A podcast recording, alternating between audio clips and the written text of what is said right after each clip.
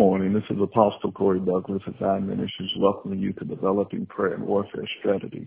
Today's prayer is called I Am in Christ Affirmations, Part 1. I humbly ask you to lift your voice and pray with me with great power and authority. I am in Christ. I am God's child, for I am born again of the incorruptible seed of the Word of God. I am forgiven of all my sins and washed in the blood. I am a new creature in Christ. I am the temple of the Holy Spirit. I am delivered from the power of darkness and translated into the kingdom of God's dear Son. I am redeemed from the curse of the law of sin and death. I am blessed. I am a saint. I am the head and not the tail, above only and not beneath. I am holy and without blame before him in love. I am the elect of God. I am established to the end.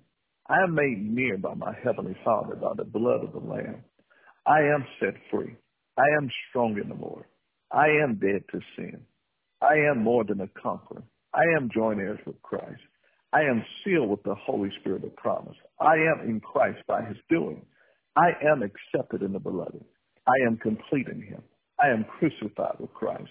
I'm alive with Christ. I am free from condemnation.